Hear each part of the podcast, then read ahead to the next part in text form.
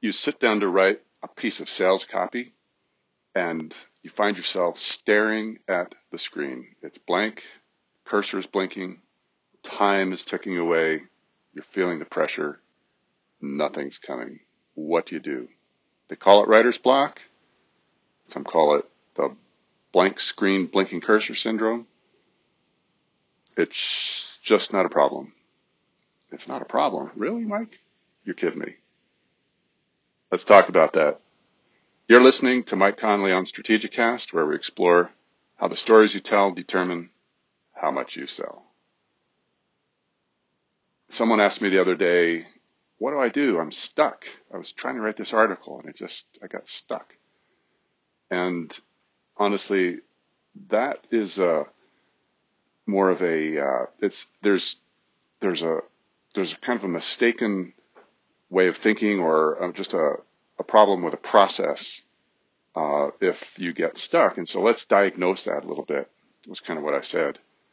And uh, there's really one thing above all else that will help with that problem, and then I'll share with you a few other tips that uh, can get you through that so that it's really pretty much never a problem again. If you want to never ever have this mythical creature bother you called writer's block, uh, banish it forever from your life. You're about to learn how to do that. So the, the one secret is research and think of your writing as an iceberg where the writing part is the top. It's what everybody can see. It's the result.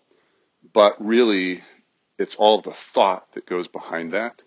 Sometimes you already have the ideas. A lot of times it's not there yet. It needs to be um, it needs to be enriched with uh, new information. So research in the form of, of course, Google is your friend in this case.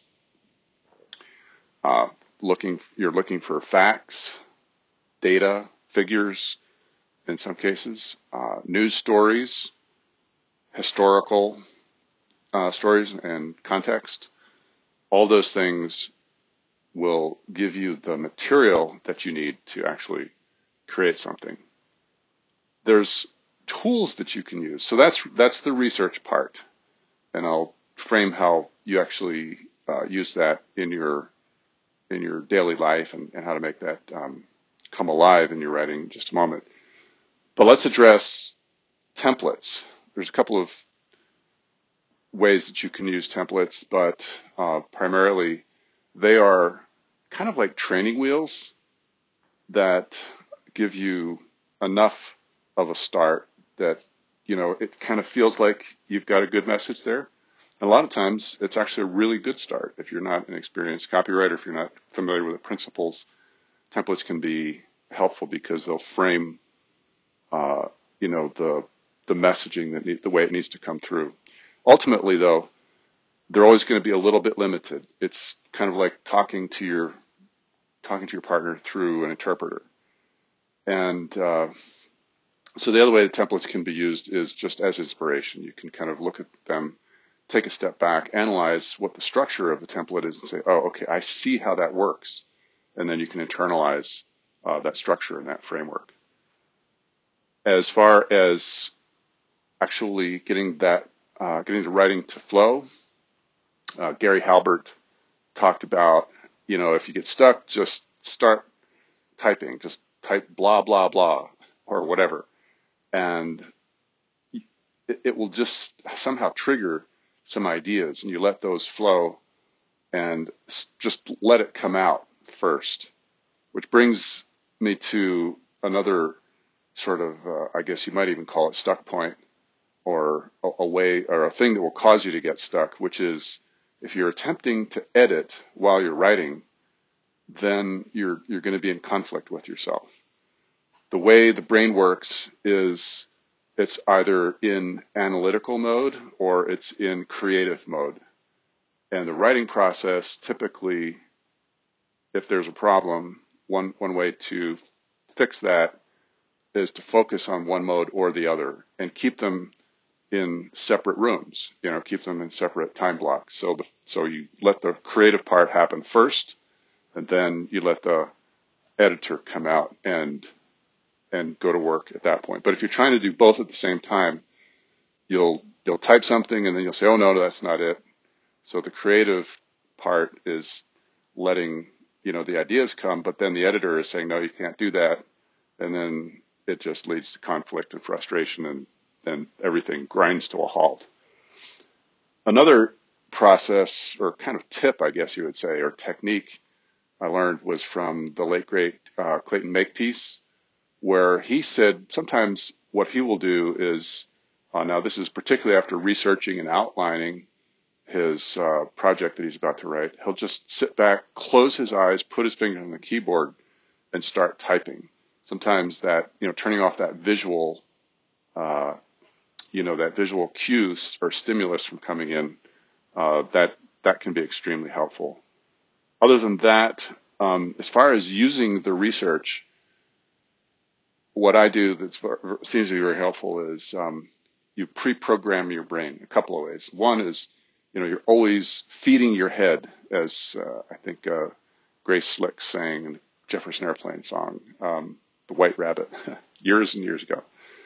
Uh, and so you feed your head with all kinds of relevant and irrelevant facts and information all the time. It, you know, uh, having having a rich ability to come up with uh, of great ideas is a result of putting a lot of information in there. That's one thing, and then the other is how to time that.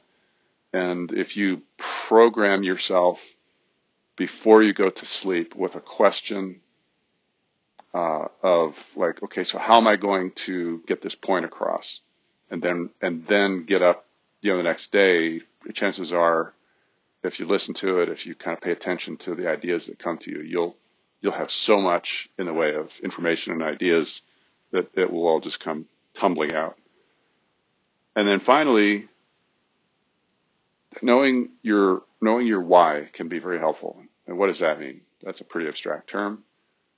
That really is just getting back in touch with why you are doing this in the first place. If it's your job, you know, why are you, why did you take the job on? You, you didn't have that. If it's part of your business, why are you in business? What's, what's your mission?